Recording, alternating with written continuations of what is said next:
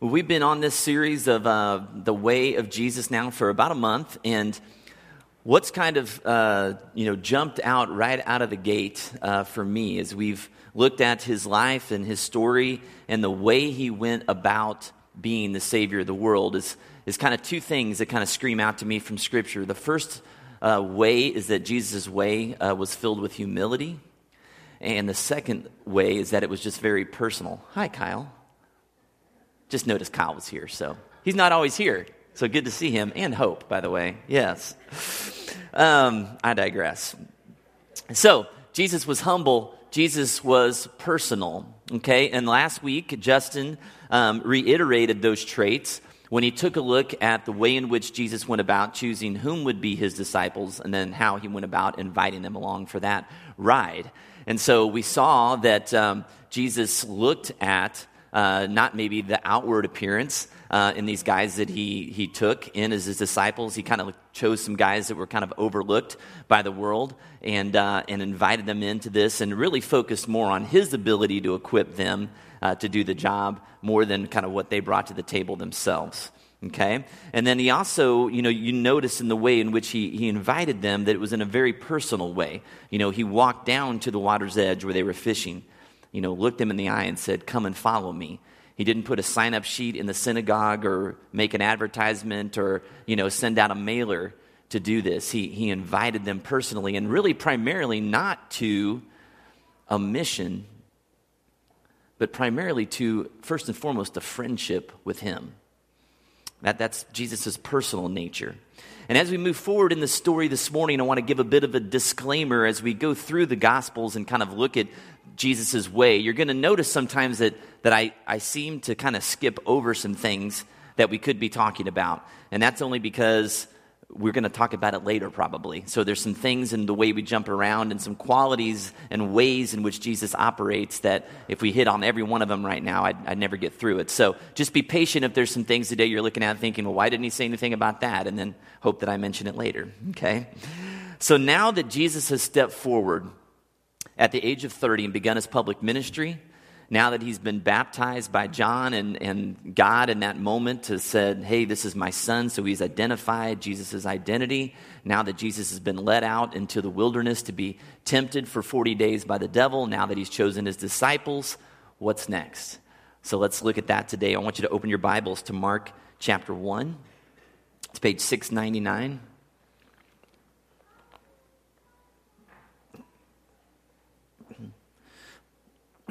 Mark chapter 1. I want to start in verses 14 and 15 today. It says, After John, John the Baptist, was put in prison, Jesus went into Galilee, proclaiming the good news of God. The time has come, he said. The kingdom of God has come near. Repent and believe the good news. So let me ask you this. At this point in the story, there is obviously no cross, no resurrection, all the things that we would probably say are the good news about Jesus. So at this point in the story, when Jesus says, repent and believe the good news, what is the good news that he's talking about? It's me asking you, what's the good news at this point in the story?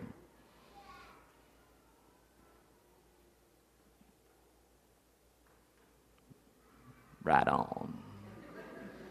Any idea? Yes.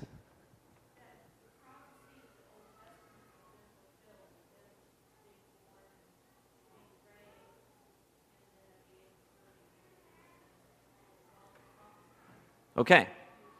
She, yeah, she's saying the prophecy from the Old Testament about this Messiah that was going to come is here. Okay. And what does that mean ultimately? What does the word Emmanuel mean? God with us. God's with us. And so I, I kind of want to ask a question at the beginning is, is that exciting? Like, how much do we appreciate that truth alone? Put aside the cross in us being forgiven, which is an amazing benefit. Put aside the resurrection and the hope of eternal life with Him. Is it enough that just the creator of everything came down in the flesh and walked alongside those people and now is inside of each one of us. Like, is that enough to celebrate in our life? That was an interesting question for me to kind of wrestle with this week. That's really good news. And over in, in Luke chapter 4, he includes a story right after the temptation where Jesus goes back to his hometown of Nazareth and he goes into the synagogue and he sits down with all of these folks that he has grown up with his whole life and he says, Hey guys, guess what? I'm the Messiah, right? The guy that you grew up around and you've known forever, I'm him. And, and then and he laid out, like, this is the way in which I'm going to fulfill the Old Testament prophecy we are talking about, the way in which I'm going to be that Savior. Okay? So I want to take a look at what he said. This is from Isaiah, but it's in Luke 4. Jesus stood up and said, The Spirit of the Lord is on me because he's anointed me to proclaim good news to the poor. He sent me to proclaim freedom for the prisoners and recovery of sight for the blind, to set the oppressed free, to proclaim the year of the Lord's favor. So let's see how this prophecy kind of gets played out. We're going to go down to verse 21 in Mark chapter 1. And we're going to read for just a little bit here. It says that they went to Capernaum, and when the Sabbath came, Jesus went into the synagogue and began to teach. The people were amazed at his teaching because he taught them as one who had authority, not as the teachers of the law. Just then, a man in their synagogue who was possessed by an impure spirit cried out, What do you want with us, Jesus of Nazareth? Have you come to destroy us? I know who you are, the Holy One of God. Be quiet. And Jesus said, Jesus sternly, Come out of him. The impure spirit shook the man violently and came out of him with a shriek. The people were all so amazed that they asked each other, What is this? A new teaching and with authority. He even gives orders to impure spirits and they obey him. News about him spread quickly over the whole region of Galilee. As soon as they left the synagogue, they went with James and John to the home of Simon and Andrew.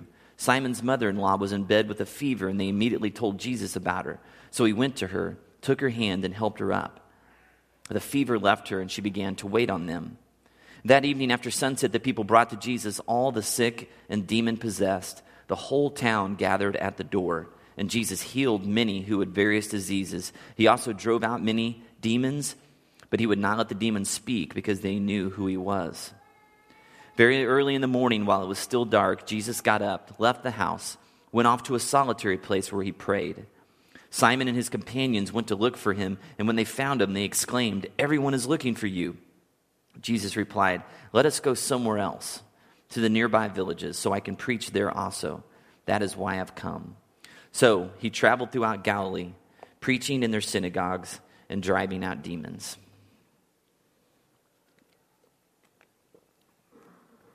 So we see um, kind of immediately that Jesus' way includes teaching the scriptures um, and then healing those in need. So it's kind of a, a, show and tell ministry or tell and show, kind of depending on the story or the day, which one comes first. But here's something that most of us don't think about, but I think it's a really important detail um, that Jesus kind of brings to light here. In verse 21, it says that Jesus went into the synagogue and began to teach. In other words, Jesus went to church. Uh, why is that such a big deal? I think Eugene Peterson puts it really well. He says this He says, We live at a time where there is a lot of this anti institutionalism in the air. I love Jesus, but I hate the church is the theme that keeps reappearing with variations in many settings. So it's interesting to note that Jesus, who in abridged form is quite popular with the non church crowd, has not, was not anti institutional. Jesus said, Follow me, and then regularly led his followers into the two primary religious institutional structures of his day the synagogue and the temple. Neither institution was without its inadequacies, faults, and failures. The temple, especially, was shot through with corruption, venality, injustice, and discrimination.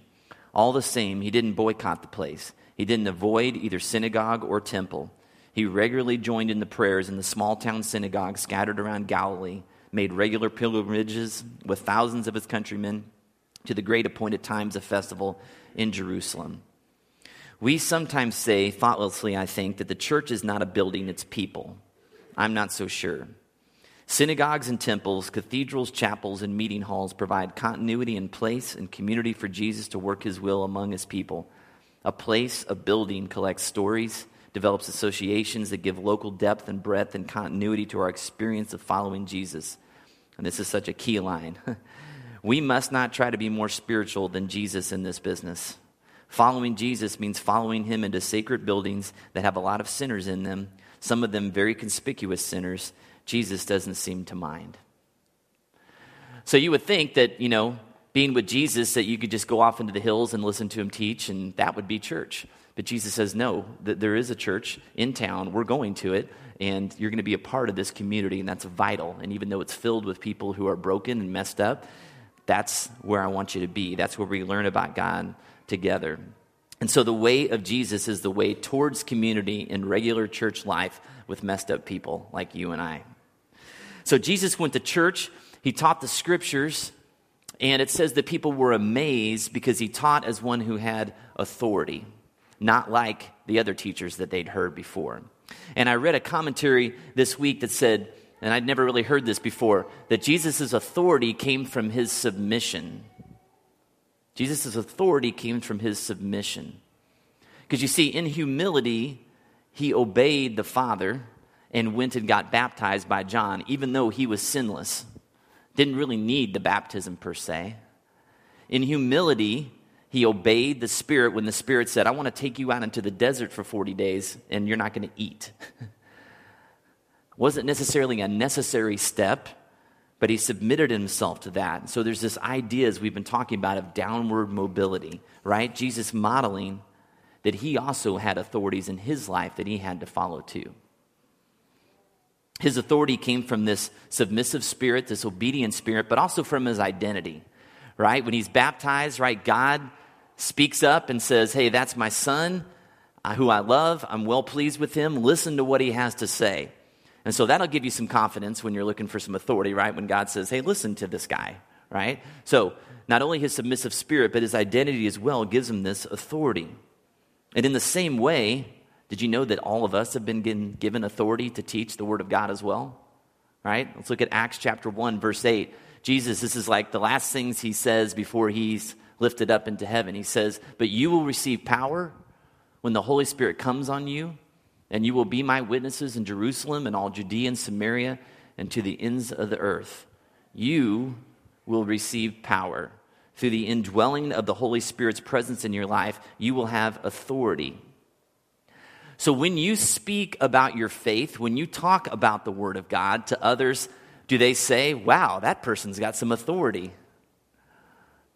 Or are you kind of this little weasel of a person that's kind of shy and not really sure whether they should say something or whether I should confront that sin I see in other people's lives or whether I should share my, my faith or what I know about God with someone else. Maybe I don't know enough. Maybe I, I don't know. Maybe I shouldn't do anything.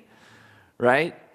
We've been given authority to go and, and to speak the word of God. And it's not based on, on what we're capable of doing, but maybe God would show up if you made yourself available and you opened your mouth, maybe God would speak and do something in somebody's life. And so God has given us this authority. But why didn't Jesus just stop there? Why didn't Jesus just give some good sermons and some great Bible studies and just call it good? Why does he add healing to his ministry? And specifically at this point in kind of the beginning of his journey, why is this so critical? I'm opening it up to you. What do you think?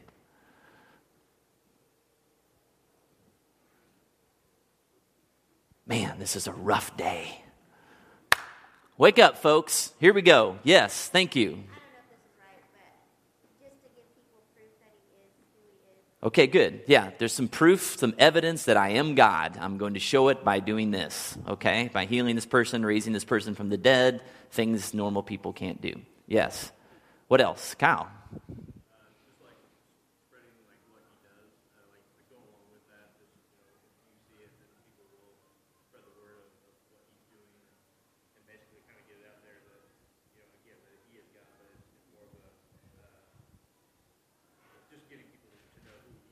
Okay? Yeah, just spreading, spreading his name a little bit, okay? And, um, you know, there are probably a lot of people at the time, and I know, as I've read and studied, there were a lot of other people claiming to be Messiah, not just Jesus. There were a lot of false messiahs. And so differentiating himself between the people that were just kind of false guys and the real thing, too. Somebody else have a thought? Yeah, Gigi. Okay.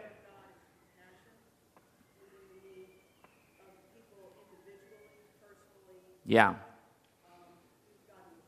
Great. Okay, so he came to demonstrate the, the person of God. And so if God's a healer, if God's compassionate, then he needs to display that and show that to others as well. Could you shut that door over there, Brady, real quick? Thank you. So, I mean, we're just assuming that the children are being tortured. We don't need to hear it, right? Okay, just making sure. Um, so, and really what this was too so a demonstration of God's power, um, yes, establishing credibility you know, one of the things I wrote down is that, you know, the whole the old saying, people don't know, don't care how much you know unless they know how much you care.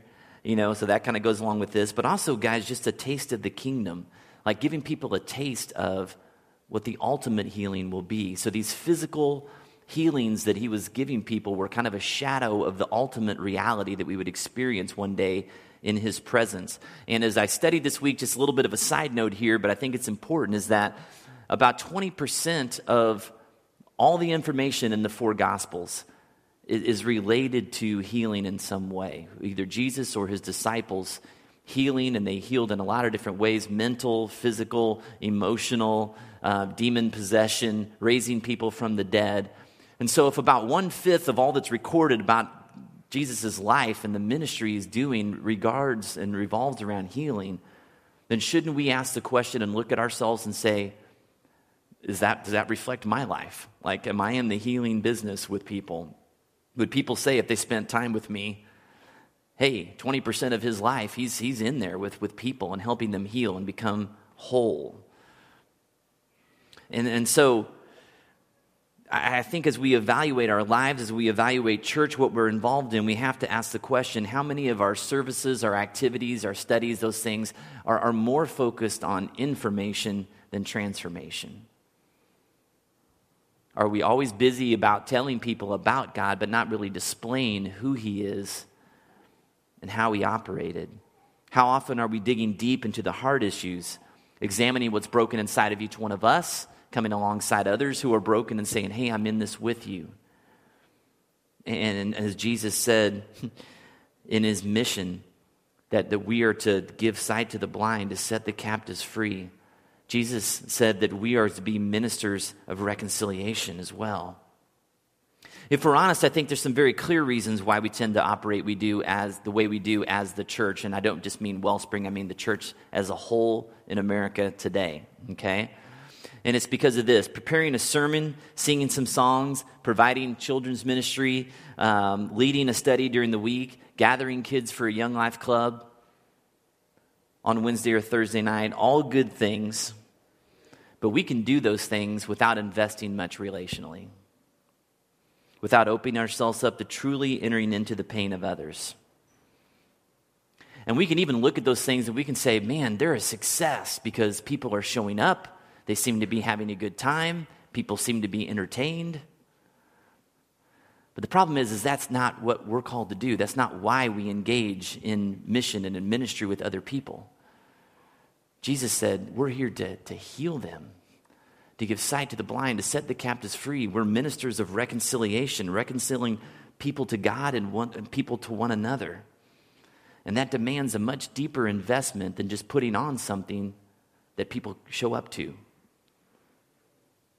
And as we read the Gospels, I think it's really important for you and me, as we look at the stories, to take some time to kind of visualize what's going on there. And I, I don't do this very well, very often. Um, but have you ever read through the Gospels and really tried to kind of close your eyes and just picture the scene of what's happening? To get a sense of the, the sight, the sound, the smell, to, to kind of try to emote some kind of, or, or to conjure up some kind of like an emotional response in you of, of wow, what that must have been like, because it's so easy to just kind of read across it. But you look at this and it says Jesus teaches in the synagogue, and then, and then he immediately goes from there. And Mark gives us a couple different stories of, of this guy who's demon possessed, that Jesus casts this demon out of him, and it shrieks and leaves. And then he goes to Peter's house, this new disciple of his, and heals his mother in law and, and frees her from this, this fever that she was having. And as you can imagine, living in a culture like that 2,000 years ago, where, you know, medical practices were crude at best, you can imagine the, the depth of desperation and hopelessness. I mean, things that are maybe kind of minor ailments that we might be born with today that you can just get a shot for, inoculation, or that you can just get a minor surgery for, or that you can take medicine for at some point in your life that can give you a pretty good quality of life, might have been death sentences for those people back then. I remember just 25 years ago in Haiti, and I'm, I'm in this hospital holding this baby that's dying of tuberculosis that we get shots for when we're kids. And it's just it's hard to imagine that desperate culture, that sense of hopelessness in most of the people in the world, and especially 2,000 years ago, right? Because back then, to be sick or deformed at that time made you an outcast because the assumption was is that you were sinning in some way, and that's why God was punishing you with this illness or this deformity. And so those people were kept out of social life. They couldn't come into the synagogue or to the temple. They were, they were outcasts. The only people that they were around were the other people that they were quarantined with on the outskirts of town. And so I want to do something right now. I don't want to invite you to close your eyes for a moment with me, okay?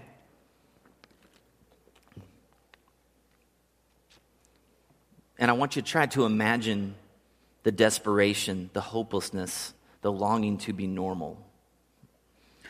And so I want you to kind of picture just a dusty, village with some mud baked homes.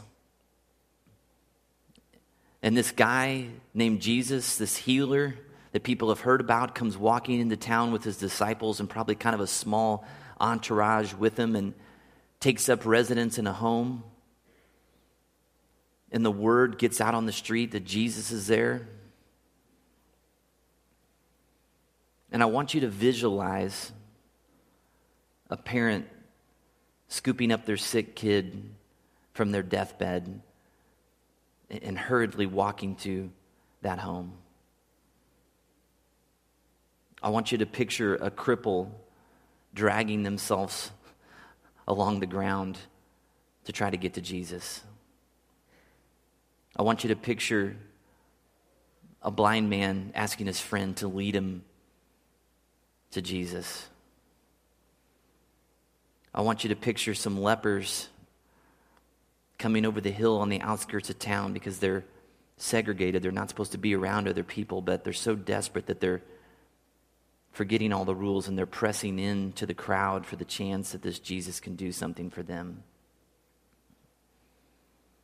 Can you see that? And now I want you to double that crowd by about two or three because we tend to kind of picture things in small terms, but it was, it was big. There was a lot of folks there. Can you hear the cries of desperation? The moans of pain? Can you hear the screams of the demon possessed? And the overwhelming scene of human suffering and need and everyone crowding around Jesus, begging him to do something.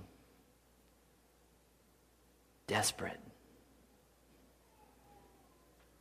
Now I want you to open your eyes before you fall asleep. Okay? Was that a different experience? Taking you into that moment? And Mark says that the whole town gathered at the door that night, bringing all of the sick and the demon possessed. And it says that Jesus healed them. Can you imagine how long that took? Luke has the same account of this story. And in his gospel, he said this He says that Jesus laid hands on each person. Jesus' whole approach seems extremely non efficient and time consuming, doesn't it? How many efficiency people are out in the crowd today? Like, you're always looking for, like, what is the absolute, come on, put your hands up. Put your hands up. What is the quickest way I can do this? The most efficient way? Some of you are lying because I know you and I don't see your hand. Right? You're the people that are planning three or four stoplights ahead, right? If I get in this lane, can I go this way and cut this light off? Right? That's me, okay? Efficiency. And Mark says that all these people come, Jesus lays hands on each person.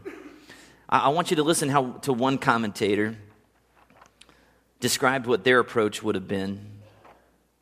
It says, In this situation where so many people came to Jesus, thank God again that Jesus is not like me. The logical, efficient lawyer side of me would get a bullhorn and herd the groups of people by sickness and disease. Lepers to the left, right? Lame and blind in the middle, demon possessed on the right all others in front. Then, with one swooping wave of the hand, I would heal them and send them on their way. But Jesus' chief concern wasn't efficiency or expediency. Jesus' concern was for each person and their needs, not his own. Luke 4 tells us that Jesus healed them by laying his hands on each one of them. This is the difference between superficial concern and sacrificial love. It's the difference between superficial concern and sacrificial love. But man, waving the wand sounds so much more tempting, doesn't it? And we see it in the way that we approach ministry. Efficiency is usually our greatest concern. So, for example, a church might be aware of the fact that there's a lot of people in their church that are grieving. And so, what they do is they have a Sunday school class or a seminar about grief. And everybody can come and learn, and we can gather up all the people that are hurting and teach them how they're supposed to handle with their grief. Instead of sitting down with each person, listening to their story, and walking with them through the process of healing. Teaching information can be efficient, but impersonal. And healing requires engagement and intimacy and touching. But we are so tempted to keep it all tidy and clean and efficient in our lives, aren't we? We go to, I don't know, you don't maybe, but I go to, and I have in the past, go to church ministry conferences, or some of you guys have gone to Young Life conferences, right? And we go there looking for the next thing right? The next idea, the next strategy, the DVD series, the curriculum, the three easy steps that are going to help our ministry go to the next level, right? We want to reach people for Christ, but what we don't want to hear is that change comes slowly, one hurting person at a time. And it requires a level of intimacy and a level of engagement a personal touch that can demand more than we're willing to give. And loving people through that slow process of transformation and healing is the strategy that we don't want to hear. But it's exactly the way Jesus operated. And as we move through the Gospels, we see this, this pattern over and over again. People just keep coming the broken, the hurting, the blind, the poor, the lame. It had to be exhausting. Constantly, people crowding around Jesus. We don't always want that, do we?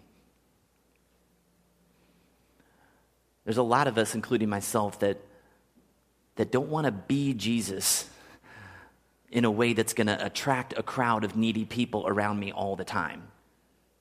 Right? Be honest here. In a way that demands love and sacrifice and patience in ways that we don't feel capable of. But Jesus seemed to embrace that calling. And as tiring as it was, as easy as it would have been for him to just do it in some impersonal way that would have just waved the wand and healed all those people so that you know he only had three years and a lot of towns to go to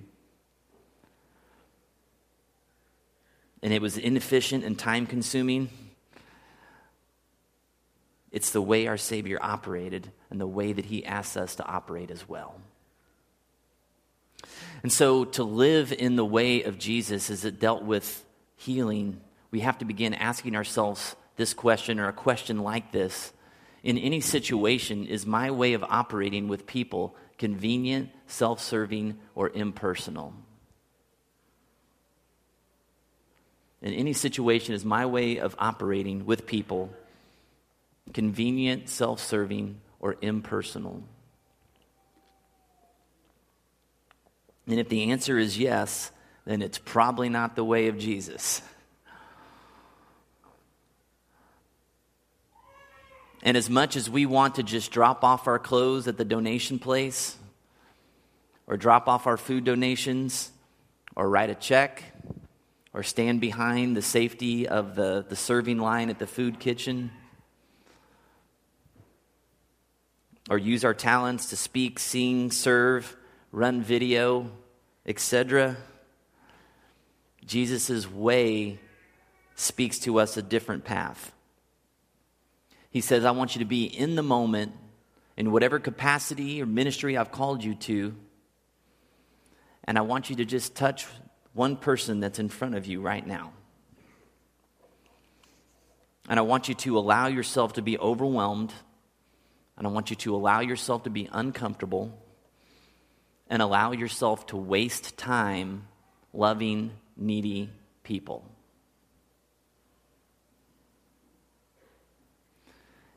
And here's the truth to this as well is that Jesus' way left many unhealed. This one at a time approach, right? On his way to saving the world eternally on the cross, there were a lot of people that he did not physically heal. Like the end of the story, right? He's praying the next morning. Disciples are like, hey, there's more people here that want to be healed. And Jesus says, let's get out of here. All right? I've got the next town that I've got to take the message to.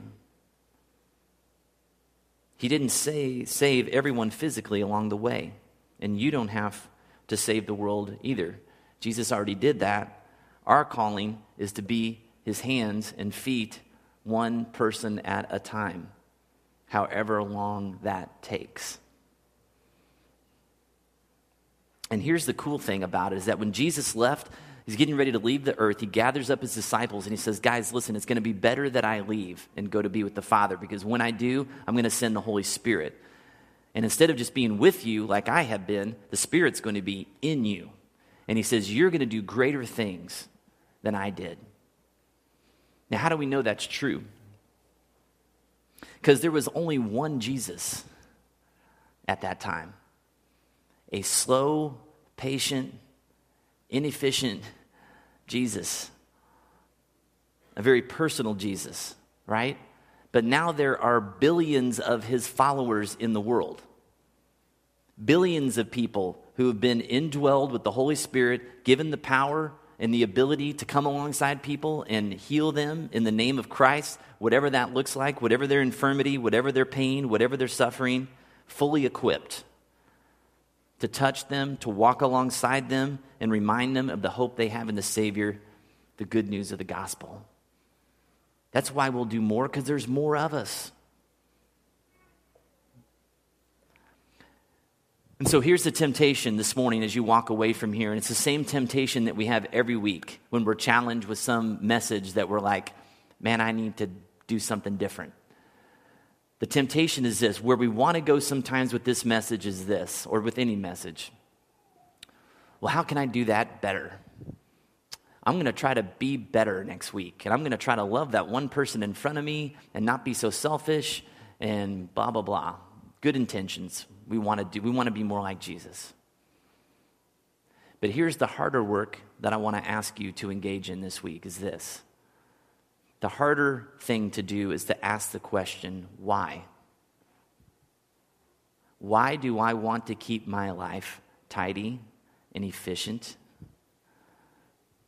and impersonal and you know safe from the crowds of needy people out there?